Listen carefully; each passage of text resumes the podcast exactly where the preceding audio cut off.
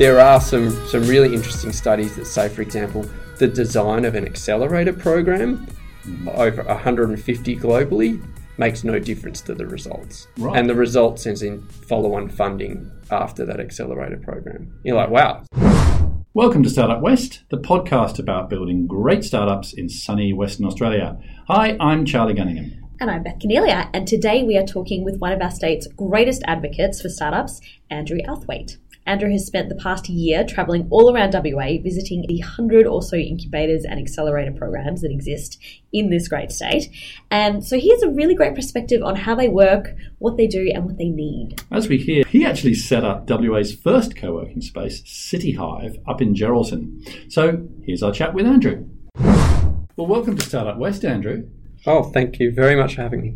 We want to start with what you've been doing most recently in your work with the Australian government, as you've been assisting and visiting every single incubator and accelerator program in WA, I believe. Yes. So you have, you visited like, how many are there and what, what's it like out there? Uh, as of today, we're at 100. I 100. found another couple yesterday. The century. Um, post post federal government role. Uh, but yeah, I mean, just to be clear about the, what I mean by incubator, it's Yeah. basically any entity offering offering incubation services, everything from from co-working through to programs Right. like CSIRO on through to um, you know investor networks that have that have some ongoing relationship with early stage companies, scalable companies with global potential. So we're here at Riff. Yep. Space Cubed as was 2012. Were there any before that, or has it really started from Was it the first? Space Cubed? Can and you gone from confirm? there, or is that controversial? Well, it's funny because there was a co-working, or there is a co-working space in Geraldton called City Hive, Which I think you started. co-founded. there you go. So you which were the which first. was the first co-working space. Uh, I As don't. know What year was? When was Yeah, that? yeah, when was yeah. that first launched? Uh, that was 2011. Right. So Yeah, you it was were about you six were the months first. prior to Space Cube, don't you? Okay. Right. So Well, the first know. in WA, the first in WA, you can claim Yeah. the title, and I suppose yeah. and the first Space in Cube. Perth was Space Cubed. Hmm. Yeah, but I think it, again important to make a distinction between co-working spaces and then the programs or the services or Right. things that wrap around them that really help startups grow.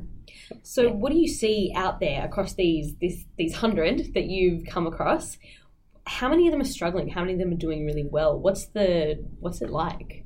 Well, it's very, very difficult. Put it this way, like I think if you think running, starting a startup's hard, then running an incubator is is arguably way more difficult Okay. because who are your customers? As people who have like ideas, no money, no path to market. True. How are you going to get money out of them? So it's it's usually like a sort of marketplace play to actually get that support into startups. So I think it's difficult for all of them in different ways Yeah.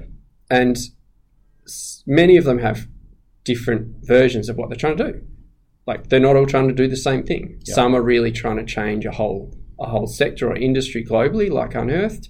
Um, others are just trying to um, grow innovation, entrepreneurship for like social and economic benefit in a small regional town. Yeah. They're not trying to grow the next amazing company necessarily, but they want to see that people and projects in their town get going, have a place to congregate, Yeah. um, and are supported in the early stages of So- their ideas. I think you wrote something recently on Startup News about this, about their business models. Yep, I did. So, how do they make money? um, and how many of them are making money and surviving? Presumably, quite a few of them are sort of eking out a living somehow. Yeah, I think it probably goes to the the different models. Like, Hmm. so some make money directly, and by that I mean they're paid sort of by local governments Right. directly, or they're paid um, by startups and people using their services directly, like participating in their programs. Others make money indirectly, so they might run a, a startup support program, but they'll make their money from membership or co working or sponsorship associated with that. Yeah. Um, look, I, I think to, to answer the question in a, in a sort of future oriented way, I think you, you will see a lot of um, aggregation, M and A's. You know, I think the marketplace will start to shake out a bit.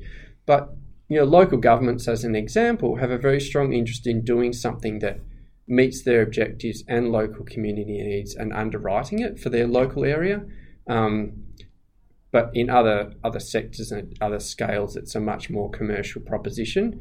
and where you know we're going big and having scale and having multiple sites is Yeah. going to be more viable. And this is something that I think you wrote about in that article for Startup News was that uh, relying on government funding isn't the best business model going. Is that something you kind of want to Yeah, I mean, on? grants grants aren't sustainable revenue, No. so Right. That it doesn't count for me as, re- as revenue. It doesn't count.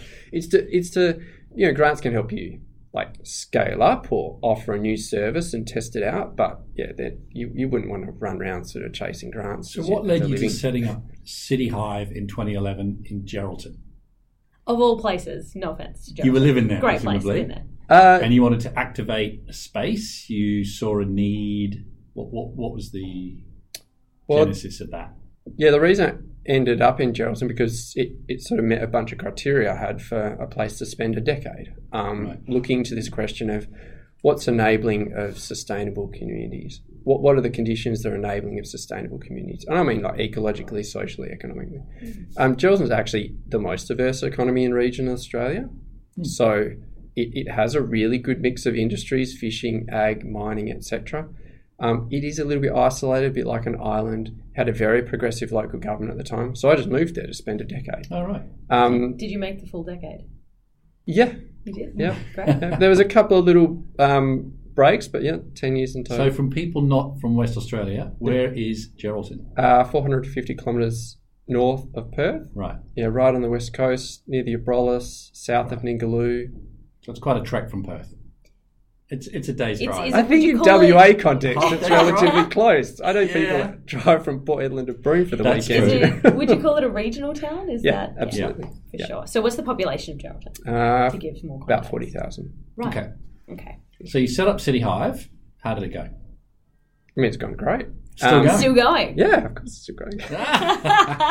he, was- this guy knows how to set up an accelerator. That's what it was guys. built for, you know. it was built okay. to be independent of government funding and other circumstances, such that support for innovation entrepreneurship became reliable. Mm-hmm. So within that culture and context, people knew, okay, when I've got a new idea, whenever I've got a new idea, there's a place I can go that will support things that are at the edge. And so, you know, the model for doing that had to have integrity. It had to be Right. entrepreneurial, it had to be independent, it had to be flexible itself. So, So, what is the model for, for City Hive? uh, so the, the entity is actually called Pollinators. Um, City Hive is a co working space. They've got a creative industries hub. Um, they have a membership base. They run programs. They do urban regeneration. Um, and yeah, so they get revenue through membership, revenue through rent. Um, some very, very clever and fortunate real estate deals. Um, some amazing local sponsors, um, and yeah, provide excellent services. Um, it's gone on to, yeah, it's been used as a case study and replicated, and has been the seed for for mesh points and a bunch of other um, networks and individual um, spaces and and incubators around WA. Very good. So, um, of the hundred you saw around WA over the last year, you were working for the Entrepreneurs Program, part of the federal government, as do I, but in a different part of it. I work in the grant part. You were working in the incubator support part. And you did a year there, and you visited all of them. Is that right? You individually like did thirty thousand k's, trawled around WA, and you went and you eyeballed them and you looked at them. Is that correct? I wouldn't say all hundred, probably seventy. Okay. Yeah. That's a pretty good metric, though. Well done. And like all industries, is it like a few are doing really well and the majority are just about surviving and some of them might not survive? Or what were you finding the overall condition to be? Or was it everything that you saw? Yeah, I saw the range, the whole range. And uh, look, I'm going to be a bit awkward here, but I think the unit of survival to look at is the organism plus its environment, right? So it's the incubator plus its context. And so there's some where they're doing really well because their local economy is doing well, or Right. the culture has shifted to be supportive and they're part of the landscape. And there's others that, you know, they're very early and they're trying to shift the culture or shift the economy. And so they're pushing uphill, they don't have the resources. And there's others where they're like, you know, the center of gravity for, for everything resources or everything research or you know, everything tech. And they're doing great because it's just the network effect, more and more connections, Yeah. you know, more Of and more scale. of the 100 or so, would most of them be in Perth? No, So most are outside Perth. Uh, it's probably 50-50. Is it really? Yeah, that's a lot, Right. considering that you know two million population in Perth, two and a half million in the state. Yep. That's a lot. So there's some flourishing ones in Bunbury, Busselton. Yep, Bunbury. Busselton, Geraldton, Port Hedland, um, Karratha. There's a good co-working space in Broome. I wouldn't say it's actually sort of incubating Hmm. startups. And has it Um, been landlords trying to activate or reactivate their space because of maybe a downturn, downturn in retail, or local governments looking to activate space that is otherwise not used, old buildings that people have moved out of? What what's the sort of I don't think. I think space is and availability of space is like an enabler. But again, we're talking about we're talking about the support services for startups. It's much more in the space. Space can be a good business model, but it's also like a huge liability and risk to take on a a, a, a lease or something. Yeah. So. Um, yeah, the motivations have been many and, and varied, and some it's led by an industry group. Um, yeah, others it's led by local government. Other it's just an entrepreneur sees you know sees like you say an opportunity in the real estate market, or you know the Chamber of Commerce and Industry isn't doing its job, so they're like, well, let's do a better job. yeah? So if you were to wave a magic wand in this space and get get anything done that you your heart desired, what what would you want to see changed, or what would you want to see happen to, to really help incubators do the best job they possibly can? Well, I, I think I'm I'm sort of a bit of a policy sort of pretty interested in policy stuff. So I think that's the, the, the clear narrative mm-hmm. from federal and state government really does a lot to, to keep people on track. I think the stability and the support and investment in those incubators would be fantastic. And in the investment that is made by government and, and privately, a much more intelligent and structured approach to risk Yeah. people think, oh, it's risky, so I'm not going to do my due diligence or like, you know, put it in a different basket. But you Yeah. can be just as intelligent with risky investments as you can with with not risky ones. And I'm putting I'm putting incubators and such programs in the sort of risky end of the spectrum. So they need more support generally. I think it's like um, Australia has an amateur footy league Right. run completely independently. By And- volunteers. Yeah, by volunteers, time. by Right. by by mums who are running you know other businesses and then part time running an incubator, Yeah. and you know then there's professionals. But you know if we want to create world class ventures, um, truly diversify Australia's economy, truly be you know of service to the rest of the world in in many and varied ways, then you know let's have a professional league. Right. so that's where the M and A kind of approach comes into it, and, and maybe some higher quality, uh, but slightly less. Uh, Yeah, maybe, and and the and the structured feed in from Yeah. You know regional ones to central one to Yeah. capital city ones, and the the intelligence of of understanding how that could all work from policymakers, and so their their investment following that. Now, some people criticise accelerator programs as being ineffectual, right? And the stats don't seem to show they make a material difference to the success or otherwise of the ventures. Is that right or a myth, in your view? Okay, so It's a big question. It- I'm going to uh, say that there's many versions of what is a good incubator. Like, as it's some, if you're looking purely at a, a you know, you're a VC and you're looking at investment, you'd be like, well, I get just as good a deals off the street. I have other ways of filtering them. Accelerator program doesn't necessarily deliver me the best ones with the best returns that I want to invest in. But if you're coming from, say, the city of Perth or another local government, you'd have a different lens on what is working. Like, what's a good one do? Um, and it may not necessarily be the returns offered to private investors. So there are some some really interesting studies that say, for example, the design of an accelerator program over 150 globally makes no difference to the results. Right. And the results as in follow-on funding after that accelerator program. You're like, wow, so you can do whatever you want during an accelerator program. As long as you have one. yeah, as long as you have one and there's some people involved. Doesn't necessarily follow. Yeah. So I think there's, there's a bunch of really interesting studies, but it does depend on what do you think is a good one, Right. like what's your interest, and then what indicators are you and they using to measure I suppose success stories coming out of accelerators. Yeah. Success, success stories coming out of incubators. Yeah. You know, can we point to them? Can we point to a few, or is it still early days? Well, I think we can point to a bunch of them in, in Western Australia. Right. Um, especially, say, it's really cool to see ones that have come, say, through Bloom, Right. then Plus Eight, then gone on internationally. Like Hum, Yeah. for example. Yeah. I think Yeah. another great example would be the Sync Labs co-working space that Hmm. ran for a lot of years, which started off with Health Engine in it. Uh, so if we can take you back to where it all began, Andrew, uh, you were Perth born and raised before you hoofed it to Geraldton. Is that correct? Yeah, there's a few other stops in between, but yeah. Great. And so, did you always have an interest in this kind of a world? Were you always socially minded? Were you always, you know, business minded, or was this something that kind of came out of left field for you? Sometimes I just get really stuck on a question for like seven or ten years, and I just really pursue it. um, That's that's a long time to stick on something. yeah, yeah. Something. What were you like at school? What did, what subjects did you like? Did you have leadership roles there? Were you Uh, yeah, I did. I did have some. You know, I was a prefect or something in Yeah. um, in in primary school, um, but I generally tended to get in fights and underperform Okay. compared to my potential. Is is one is one story. right? and what subject did you like? What did you? I did really enjoy towards? geography, and and that led that led actually like I, I loved surfing. I loved caring for my local beach, so went on and did um, land management. Ultimately, it was a, a marine science degree Right. um, that I did at university. Yeah, And I think you ended up at Norway, didn't you? Doing something in there. Yeah I Somewhere in actually Scandinavia. yeah went up to Sweden to Sweden. study global sustainability. Right, basically. okay. Yeah. That was a question I got stuck on for seven years.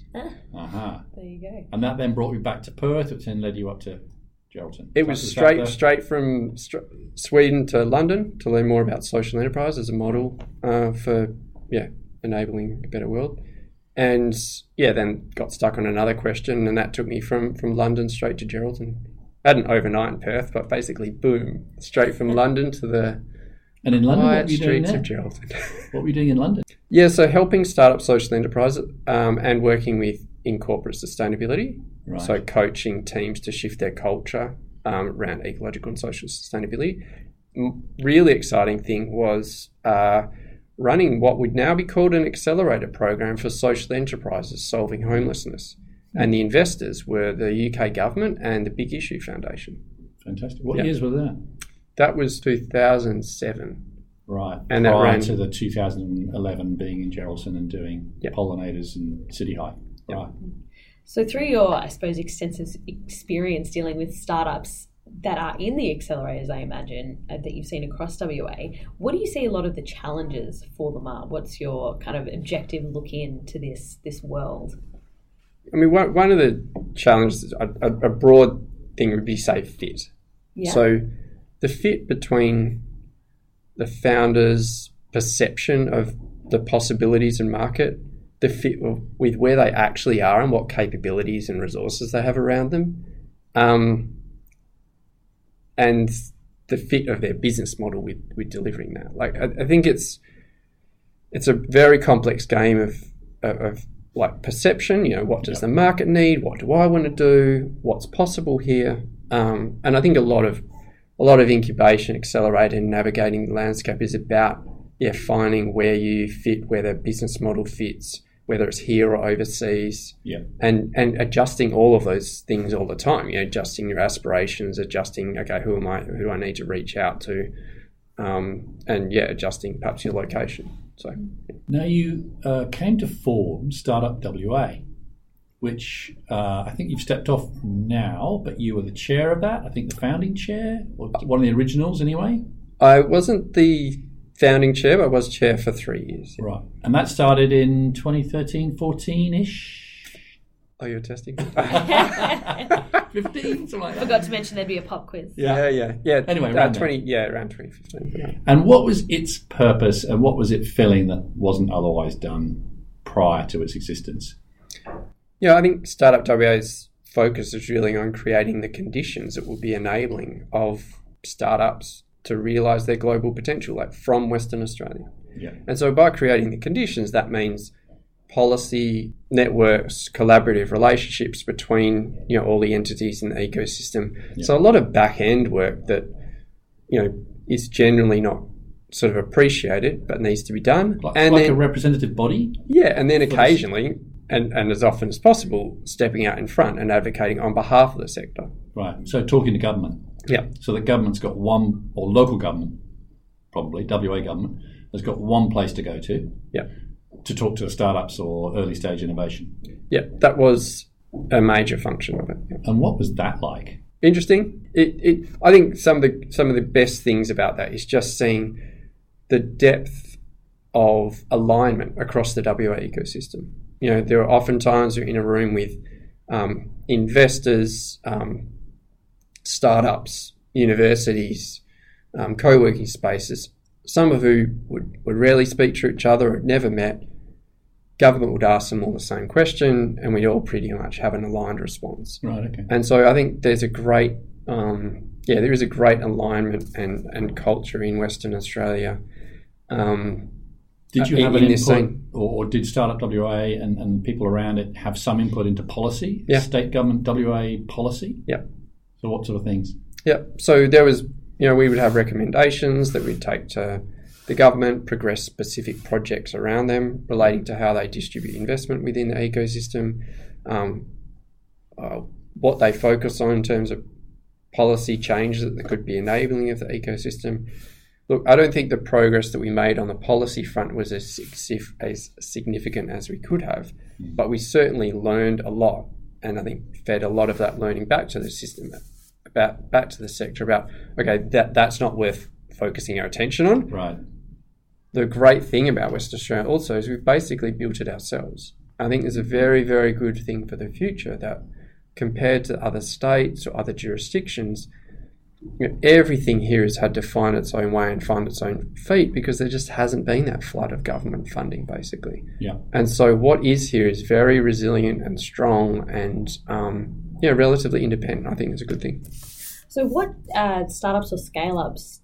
Which ones do you currently admire the most? Do you have any favourites in the in the scene in the industry?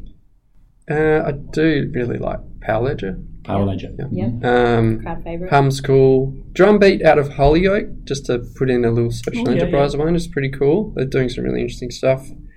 Um, Marine Futures Lab um, and eDNA Frontiers, just because I got a thing about oceans and stuff. Right. Yeah. Blue tech and that sort of stuff. Yeah. Just Yeah. seeing. Yeah. Well, we're going to finish off with some rapid, quick fire questions for you, Andrew. So, first thing comes into your head the single most important factor that makes a successful startup. Go. Fitness.